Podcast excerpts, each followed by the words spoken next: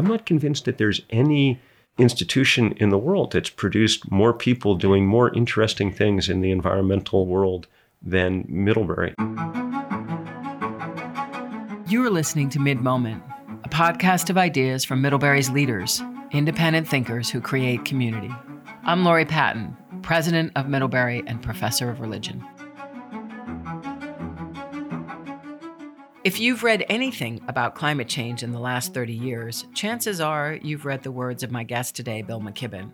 Bill is an author, environmentalist, a journalist, and has been a leading voice on climate change for over three decades. His nineteen eighty-eight book, The End of Nature, was the first book about global warming written for a general audience and has been translated into twenty-four languages. Bill was named one of the one hundred most important global thinkers by Foreign Policy magazine, and the Boston Globe said he was probably America's most important environmentalist. We are so proud that much of Bill McKibben's global environmental activism has its roots here in Middlebury, Vermont. Most recently, Bill worked with students on Middlebury's Energy twenty twenty-eight initiative. In two thousand seventeen, I challenged the Middlebury community to create a bold plan to take next environmental steps after Middlebury reached carbon neutrality in two thousand sixteen.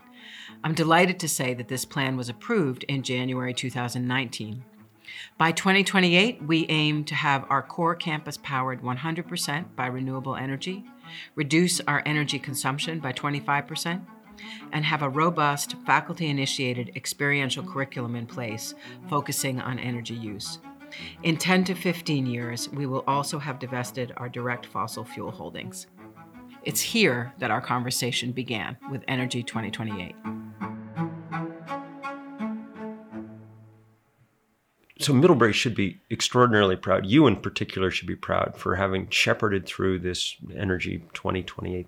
Middlebury has made a deeper, firmer commitment on every aspect of moving its energy future forward and linking it up with its investment and linking it up, most importantly, I think, with curriculum. And and I think what you demonstrated was that um, at their best, academic institutions really are places, maybe the only places left, where reason and conversation and discussion, as opposed to just money and power, can determine outcome.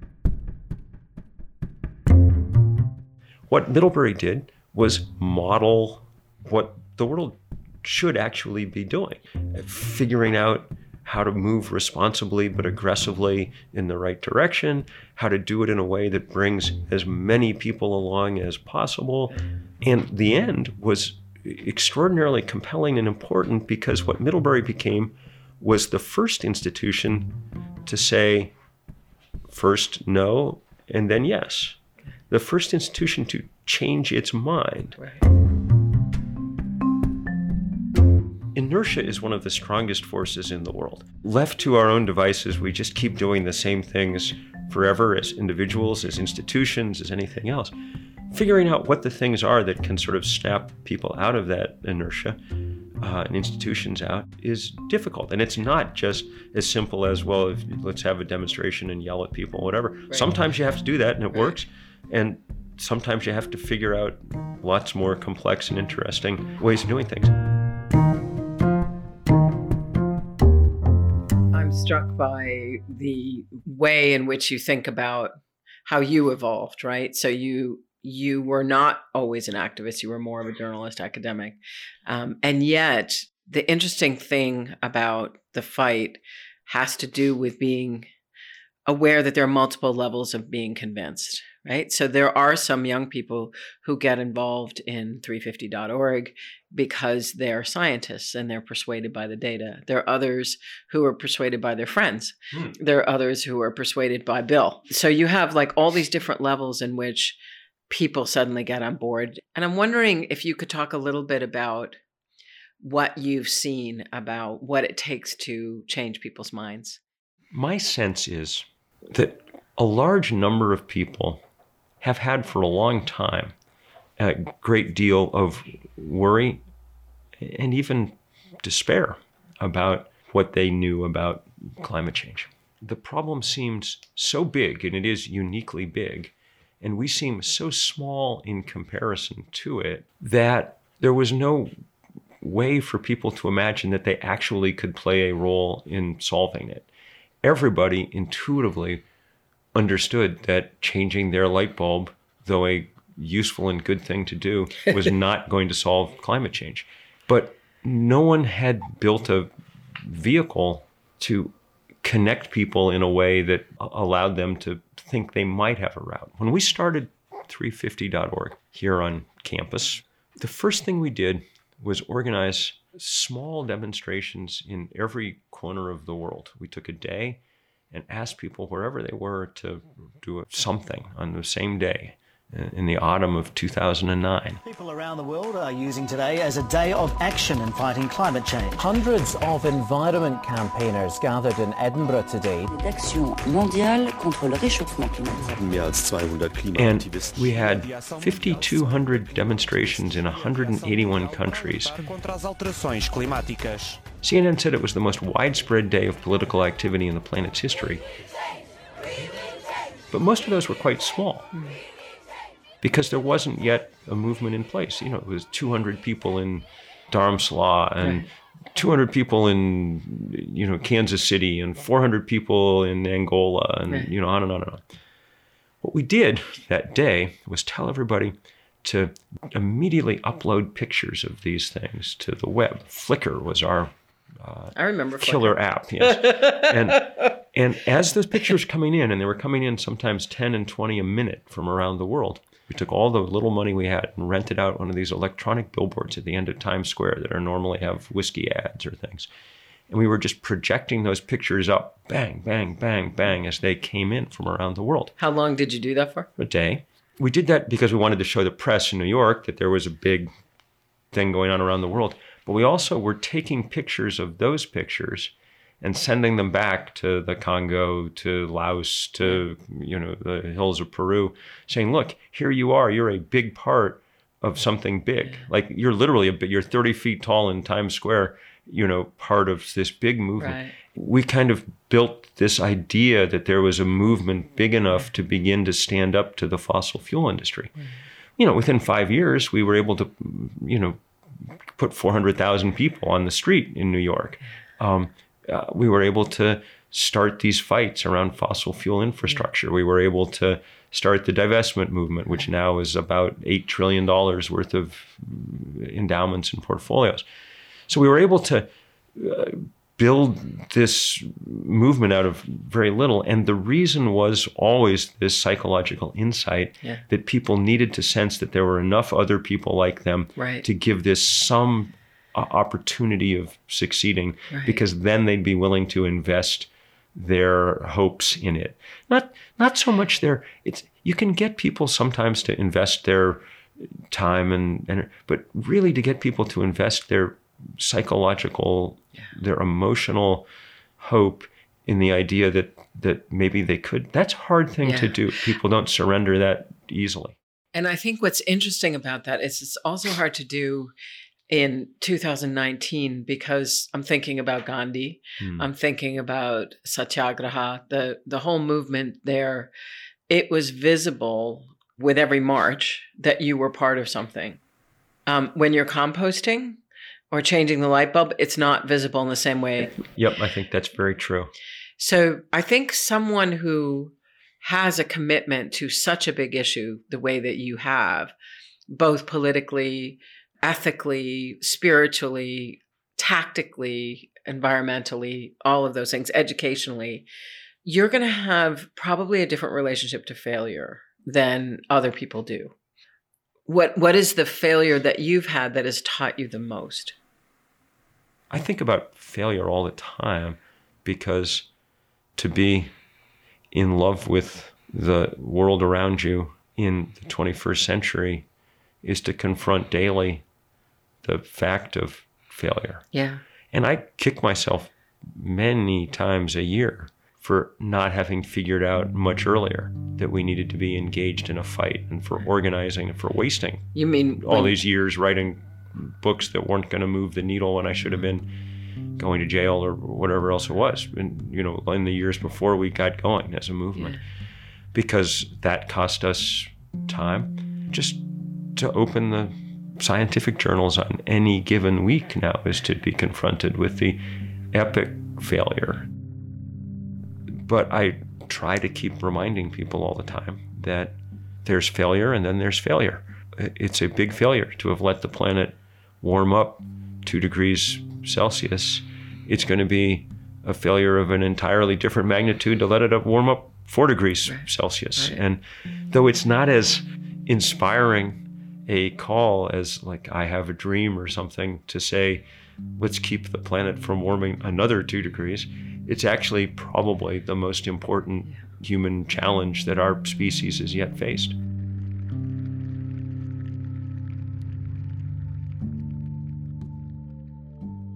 So I know that so much of what you've written about has been read by people as a kind of conscience.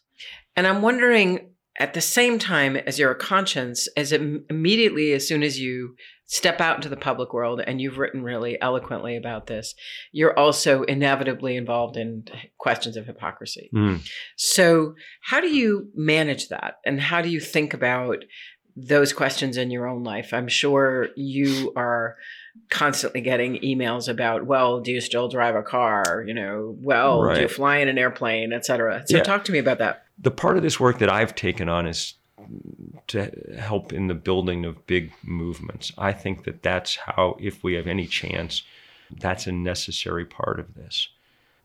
So I don't worry that much, and never have, about if I get on an airplane to go off and organize people.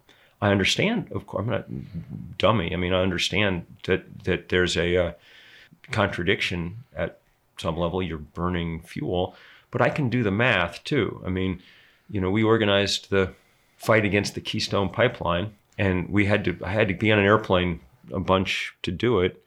And the result is that, you know, we've kept a pipeline that would have carried eight hundred thousand barrels of oil a day out of the ground for a decade, and in the process touched off campaigns against virtually every pipeline and fracking well and coal mine and oil poured on Earth. Uh, by any mathematical calculation, it's carbon well spent. We live yeah. in the world that we are trying to change, yeah. and that's that. That doesn't mean that one should live irresponsibly. I mean, you've seen our house. It's covered with solar panels, which I'm very proud of, but I don't try to fool myself that that's how we're going to stop climate change. At this point, right. the only way that we can do it is not through individual action, important though that is, but through individuals deciding to become a little less individual and joining together with others in movements large enough to make some difference.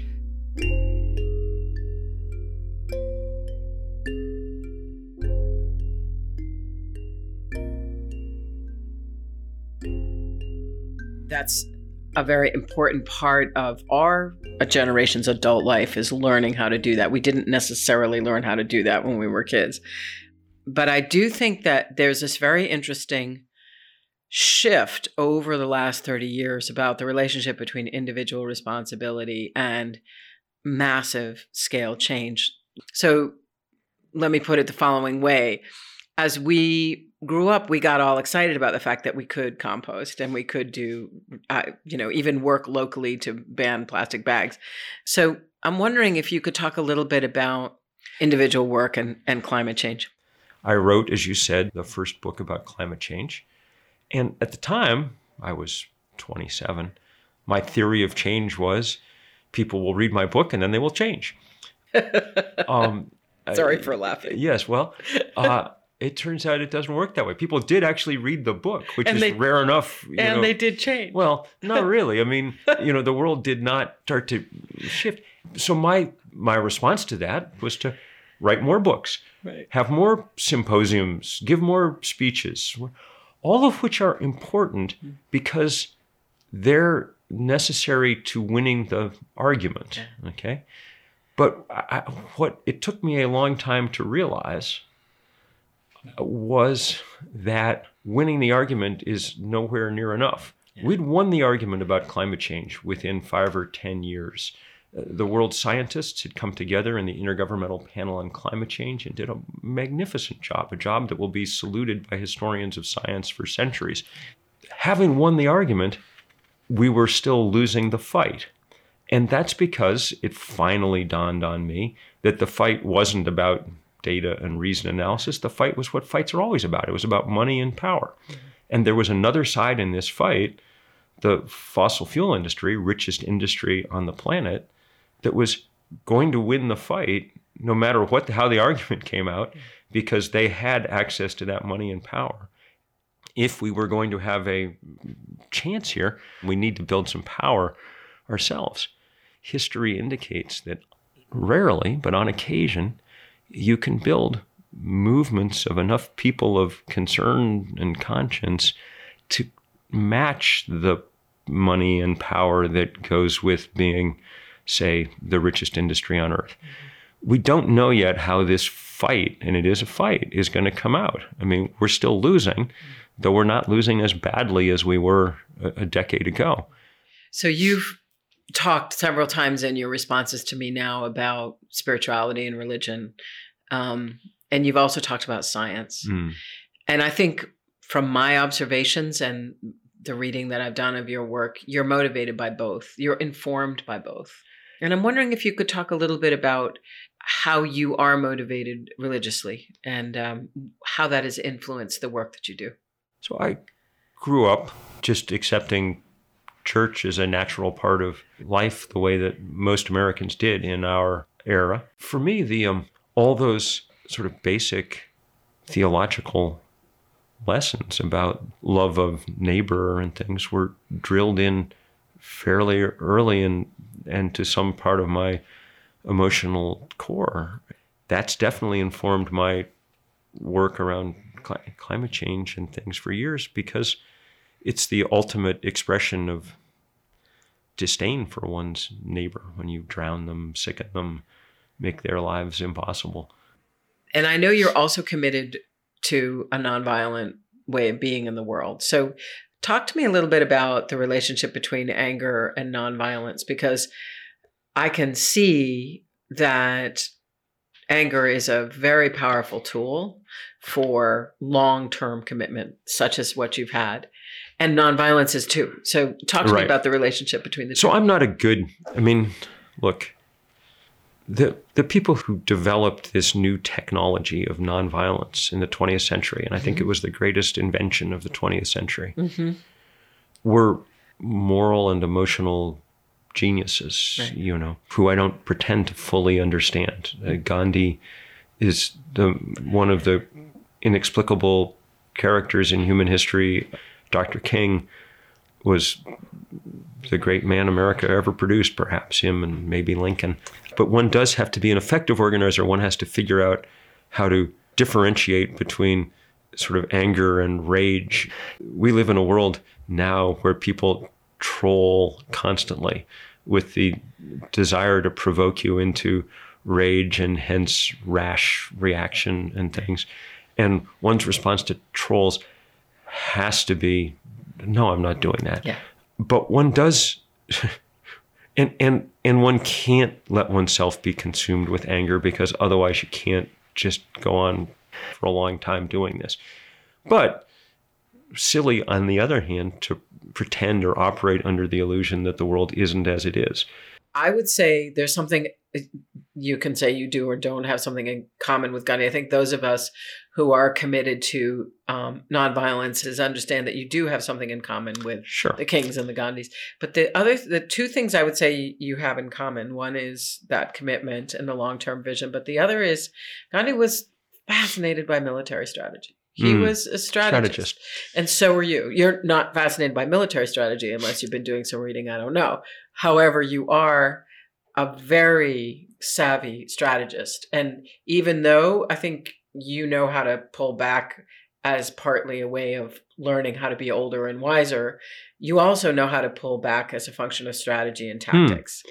So I just would want to put that out there as something for you to think about. Well, and I'll tell you that my, even more than Gandhi, my great hero of the twentieth century was the guy that they called the frontier Gandhi. Yeah. Uh, uh, uh, Ghaffar Abdul Khan, Gandhi's associate. This guy organized, devout Muslim, organized the uh, greatest nonviolent army on the planet, uh, four hundred thousand strong, the Khudai Khidmatgar, servants of God, who literally, when the British, with nobody watching, because this was the darkest corner of the world, slaughtered them, just stood up to be slaughtered some more, and eventually drove the British even crazier than Gandhi did and drove them out. And he was a, he like Gandhi was some mix of moral genius and superb tactician. Right. And the tactics that come with nonviolence are very interesting. They they depend on the unlikely understanding that humans respond to weakness as powerfully as to strength. And this is no, should be no great revelation to the Western world, given that the pivotal event of the Western world was the crucifixion, which is the sort of prototypical example of unearned suffering changing the direction of history. But, you know, for seventeen or eighteen hundred years, Christians forgot most of that, and it took, you know, the unlikely mix of Thoreau and Tolstoy and Gandhi to kind of sense for the first time the power of our own story in yeah. many ways. Yeah, I, I think that's so uh, such an important insight. So the power of our own story brings us back to college campuses. Mm. What I'm proudest of at Middlebury is we have the oldest environmental studies program. And that, I think, has given us a certain kind of moral compass. Mm. We're not the largest environmental studies program. We're not the most influential, and yet we're the oldest. Uh, you want to know my couple of little theories about Middlebury and environmental studies? I'll tell you. Yeah, you it, absolutely. One is Middlebury was and is physically situated in the best place to think about these issues of any college campus in the world. I mean, within eyesight, we have the wilderness of Bread Loaf and the wilderness of the Adirondacks. In between, we have the most productive agricultural valley in New England, happening now because of our great connection to the larger world through international studies. That's been combined with a kind of understanding of many of the kind of justice aspects of this that are the other half of environmentalism. The other thing that happened here, I've seen more college campuses than just about any human being uh, on the planet. Environmental studies programs are usually captured by the hard sciences, sometimes captured by the policy side of uh, environmental stuff. Middlebury's great innovation was that it took very seriously the third part of this triangle and let the humanities be an equal partner. It produced a kind of synthesis, a kind of understanding among people who are graduating that was remarkable. I'm always sad that they all leave Vermont right away. Right, right, right. But I, I understand that this is actually really important, because there are great limits to how much of the world you can understand from Vermont, too. Uh, exactly. It's a perfect launching pad, but there is a large world that then one needs to be launched into. And my hope always is that they'll, after twenty years, decide to come back to Vermont. And your latest book, Falter, mm. when you handed it to me mm. electronically, so you said, this is a really grim book, and yet I'm hopeful. Mm. And that balance of grimness and hope has been so much a part of what you've had to deal with in your work. So tell me a little bit about the process of writing that book. You wrote it right after a novel. It marks the thirtieth anniversary of The End of Nature. And when I introduced it at Middlebury in the spring, I gave the first reading from it in yeah. the spring. And the title of the talk was What I Learned in the Last Three Decades. So much of it replicates some of this conversation we've been having. It begins with the very grim reality that we're not going to stop global warming. At this point, we're playing for stopping it short of the point where it completely upends civilizations.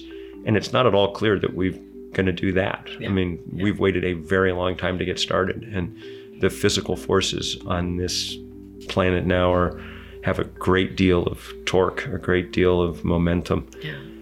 And it tries to analyze why our political system was so uniquely unable to come to grips with it. And then it ends by trying to think about how we take advantage of the technologies that we now have, the technologies of nonviolent movement building and the technologies of solar panels, which the engineers have done a good job of making cheap enough to be the thing on which we could build the next civilization. And somehow, if we're lucky, the mix of those two things, movement building and solar panels and wind turbines and things, might allow us, if we moved really fast, as Middlebury's now moving fast, the, you know, twenty twenty-eight, that was, that's the right time frame. Mm-hmm, I mean, mm-hmm. that's the time we've got, right, you know? Right. Um, if we did that, then there's still some reason to, to hope some.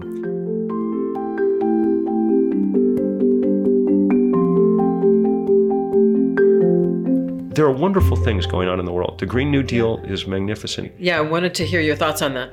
Everybody, almost everybody who's doing it, there's a group called the Sunrise Movement. Which side are you on now? Which side are you on? Which side are you on now? They're the alumni of the fossil fuel divestment movement on one campus after another. It's a perfect example that many of the things that happen when you do something important, you can't predict precisely what they're going to be, yeah. but you can count on them being useful. Right, right. So tell me a little more about what you find hopeful about the Green New Deal. Green New Deal is the first, the first attempt to deal with climate change on the same scale as the problem itself. Since we haven't done anything for thirty years, the problem has grown enormously large, okay?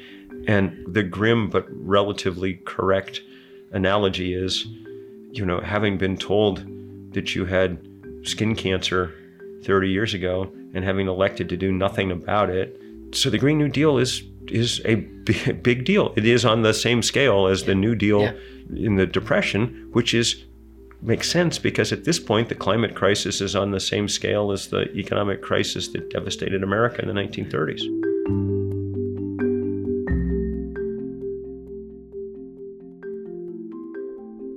One of the things that I ask almost all of our visitors, and I ask our students and our faculty and staff in as many ways and occasions as I can, is what's your question? What's the one question that you'll never know the answer to and you'll never get tired of asking? The question that haunts me, that climate change asks over and over and over again, is, was the big brain a good adaptation or not? um, I mean, it clearly gets us into, with climate change, the perfect example, an yeah. immense amount of trouble. Will it allow us to get out of that trouble or not? My sense is that the answer to the question depends on, is the big brain connected to a big enough heart mm. to let us yeah. figure out what's actually important.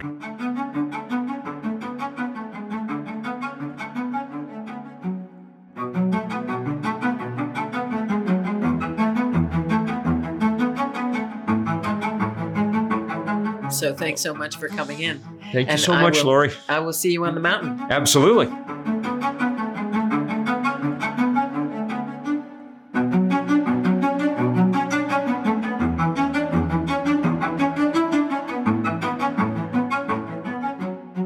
Hi, this is Erin Davis, producer of the show. Mid-Moment is produced by myself and Juliette Luini, class of eighteen point five, with help from Chris Spencer. If you have a mid-moment to share, a time when things came together in a particularly Middlebury way, share your memory on social media using hashtag mid-moment, or record a voice memo and email it to us at midmoment at middlebury dot edu. We'd love to include your mid-moment in a future episode of the show. For more conversations like this, subscribe to Mid-Moment on Apple Podcasts or wherever you get your podcasts. Thank you for listening.